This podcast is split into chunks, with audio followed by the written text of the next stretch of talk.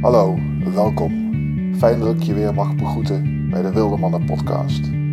Dit is jouw kanaal voor inspiratie, motivatie, tips en tricks voor een gelukkig, liefdevol en avontuurlijk leven.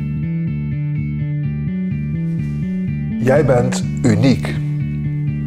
Hey broeders, een goede dag weer. Uh, welkom bij deze podcast. En uh, vandaag wou ik het graag hebben met jullie over uh, nou, dat iedereen uniek is. Iedereen heeft zijn of haar unieke gaven. En ik, ik wil graag gewoon wat meer waardering. Of in ieder geval dat jij meer waardering krijgt voor, voor je eigen uniciteit. En daar wil ik het vandaag over hebben. En het is, deze podcast is ook een beetje een, nou ja, vervolg op, uh, op de Broederschap podcast. Want ik, ik deed een oproep aan, aan jullie luisteraars direct om meer als broeders door, het, door het leven te gaan. En dat deze wereld dat nodig heeft, mijns inziens. En ja, hoe, hoe doe je dat dan? En wat, wat is denk ik een van de fundamentele stenen die ervoor zorgen dat, dat je, hoe uniek je ook bent, hoe eigen je bent en ongeacht je, je afkomst, hoe je dan toch een stukje broederschap kan bereiken. Nou, eerst even een klein persoonlijk verhaaltje over, nou ja, over uniek zijn, uniekheid, uniciteit, hoe je het wil noemen. Uh, en ik denk dat, uh, dat velen van jullie het wel zullen herkennen. In, je puberteit, dan is het natuurlijk een periode dat je uh, als kind, nou ja, dan leer je heel veel dingen, je leert heel veel vaardigheden. Maar in de puberteit, dan, dan heb je die vaardigheden op zich al onder de knie. En dan ga je veel meer ontdekken wat, ehm, ja, wat het leven inhoudt en wat jouw rol is in het leven. En ja, wat, wat, wat ben ik eigenlijk voor mens? Hè? Wat, wat zijn mijn normen en waarden? En, ehm, ja, dat, eh, dat deed ik zelf ook. En uh, veel over nagedacht als, als puber. En uh, in mijn middelbare school. Uh, ja, ik, ik, vond mezelf wel een bijzonder manneke, om het maar zo even zo te, uit te drukken. En toen kon ik nog niet zien ja, dat ik gewoon in mijn eigen kwaliteiten bijzonder was. En dat andere mensen het ook waren. En ik, ik had gewoon wel vrienden en uh, ik, ik, heb gewoon echt een top uh, middelbare schooltijd gehad. Ik vond het leuk om naar school te gaan, juist om andere mensen te ontmoeten. Uh, maar ik kon niet zeggen dat ik bij een bepaalde groep hoorde of zo. En ik had dan toch ergens wel behoefte om tot een groep te behoren. En een of andere manier voelde me in groepen nooit echt op, op mijn gemak. wist ik mezelf geen houding te geven. Ehm, ik voelde me ook nooit helemaal thuis bij één groep. In de zin van dat, uh, dat ik ja, in die volledig, volledig in die groep kon inblenden. Uh, ik hield, in de middelbare school wel heel erg van, uh, ja, van death metal, die zware rock en zo. Dus dat was natuurlijk wel ook een manier om wat uitdrukking te geven aan, ja, aan mijn identiteit. Door, door middel van kleding en heel bewust ook voor die muziekgestel te gaan. Dus in die zin plaats ik mezelf wel binnen een groep. Maar wat ik toen niet zag, dat ik uh, ja, op die leeftijd ook al nou ja, misschien wel het vermogen had om uh, ja, makkelijk contact te maken met mensen. En ook uh, dat mensen zich vrij snel bij mij op zijn gemak voelden. Ehm, dat ik ook nou, een bepaalde wel een rust had of zo. En ook ook enorm veel energie tegelijkertijd. Maar rust in, het, in de zin van niet snel mijn, mijn hoofd gek laten maken. Gewoon altijd wel wat, wat cool blijven of zo. En, uh, en tegelijkertijd ook ja, fysiek gewoon heel veel aankon. Veel meer dan uh, andere leeftijdgenoten. En nou ja, dat zijn een paar voorbeelden van, van dingen die ik merkte dat ik echt anders was dan... Uh, ja, dan veel, uh, veel klasgenoten. En uh, ik voelde me er wel eens onzeker over. Ik vond het bijvoorbeeld ook heel fijn om af en toe juist alleen te zijn in de natuur. En dan dacht ik, ja, wat ben ik eigenlijk voor een raar mannetje? En ik kon dan gewoon in de natuur. Of we hadden een hond thuis, of lekker met die hond wandelen met z'n tweeën. Dan kon ik uren kon ik, kon ik wegblijven. Uh, enerzijds omdat ik die energie had en anderzijds ook omdat ik het gewoon fijn vond om lekker buiten te zijn. En die, die, die hond vond het ook gek natuurlijk. Dus dat, uh, maar dat, ja, dat, dat, zag ik niet bij, bij andere jongens van, van 16 jaar. En, uh, ja, die, die waren met andere dingen bezig, misschien wel wat meer met meisjes. En ik had natuurlijk ook zo wel mijn gevoelens hè, op dat gebied. Maar misschien was ik ook nog op dat gebied wel iets te verlegen voor om echt uh, daarvoor te gaan. Uh, nou ja, ook het echte uitgaan en zo had ik niet zo behoefte aan. Ik vond het veel lekkerder om ja, met die hond de bossen in te gaan. Maar goed, wat ik wil aangeven is dat, dat ik het gewoon moeilijk vond om echt in een groep aansluiting te vinden. En, en nu denk ik, ja, achteraf, dat is natuurlijk wat makkelijk. Nu denk ik van ja, what the fuck man, wat maakt het uit? Uh, het is juist gewoon gaaf als je gewoon anders bent dan anderen. En, uh, en dat is juist mooi als we uh, ook om ons heen kijken en we kunnen anderen waarderen juist in hun uniciteit. En, uh, en dat is ene keer makkelijk als iemand wel vrolijk en vriendelijk is, maar soms lastiger als iemand wat minder sociaal geaccepteerd gedrag laat zien. Eh, bijvoorbeeld of, uh, uh, ja, of servers of, of, of, meer kunstzinnige mensen of zo, die een beetje buiten de gebaande paden van onze samenleving vallen. Nou, is het, soms is het heel lastig om, om te zeggen van nou, ik, ik zie die, de unieke gave van zo'n mens, omdat, je, omdat het niet in je eigen straatje past en dat vertel ik omdat ik zelf bijvoorbeeld geen zwerver ben of, of geen kunstenaar. Maar stel dat ik een kunstenaar zou zijn en ik zou iemand zien, een, bijvoorbeeld een zakenman die wel weer heel ver bij mij weg zou staan, dan zou ik ook niet begrijpen wat, wat hem speelt. En, en dat is mijn, uh, mijn tip voor jullie van vandaag. Als je andere mensen tegenkomt die heel anders zijn dan jij, hè, dan kun je meteen daar een bepaalde mening over hebben. Hè, een, uh, misschien zelfs wel een afkeur. Maar kijk gewoon eens naar die persoon, zo objectief mogelijk. En vraag je dan zelf af van... Wat maakt dat die persoon zo geworden is? Hè? Wat, wat gaat er in hem om? Waarom doet hij zo?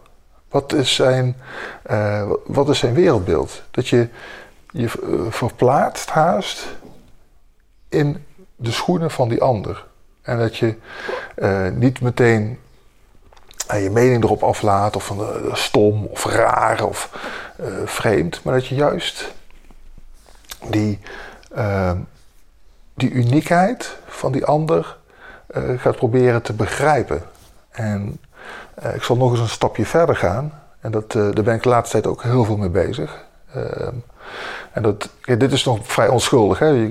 Want je, hebt, je kunt mensen zien, bijvoorbeeld, uh, weet, ik wat, in een trein, die dan bepaalde uniekheid hebben, die anders is dan, dan jij. En dan kun je inderdaad, de trein is een mooi moment dat je even lekker de rust kan pakken om die persoon dan uh, te beoordelen. Of, of juist jezelf af te vragen van, hey, wat zou er in die persoon omgaan.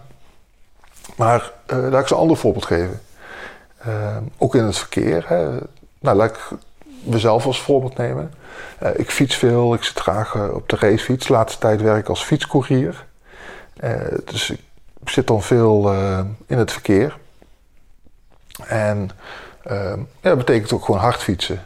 En ik, ik weet dat bijvoorbeeld wielrenners zich niet altijd even netjes gedragen. En sommige fietscouriers misschien ook niet. En, ja, als ik wielrenner ben of fietscourier, als ik in die hoedanigheid zit, dan wil ik wel graag hard fietsen. Maar ik hou wel rekening met anderen. En ik let gewoon goed op. Vaak let ik zelf zo goed op dat ik een beetje vooruit denk. Dat ik probeer te anticiperen van oké, wat, wat gaat gebeuren in het verkeer. En dat is fijn. Het zorgt ervoor dat, nou, dat ik wat makkelijker door het verkeer kan manoeuvreren en ongelukken kan voorkomen. Maar soms dan, uh, dan heb ik bijvoorbeeld voorrang. En dan is er een auto en die die wil dan de weg opsteken, maar dan moet hij eerst het fietspad waar ik op fiets, moet hij dan over. En die ziet mij aankomen, maar die zet dan gewoon de auto op het fietspad. En dan ja, moet ik natuurlijk vol in de remmen, wat op zich niet zo'n punt is. Maar het punt is wel dat die persoon dan mij aan ziet komen en denkt van, ah, laat hem maar remmen. Ik zit hier in de auto en ik zit hier veilig en goed. En als hij wil doorfietsen, ook al heeft hij voorrang, dan is het zijn probleem. Nou, en op zo'n moment dan voel ik boosheid opkomen. En denk ik, ja, wat een asociale eikel. En waarom doet hij dat? En dat wil ik niet meer. Want die boosheid brengt mij niets. En soms, uh, het verleden, dan kon ik nog eens een keertje schelden. Hey, eikel. Of uh, kijk uit man, klootzak. En, uh, of dan ging ik bijvoorbeeld heel demonstratief.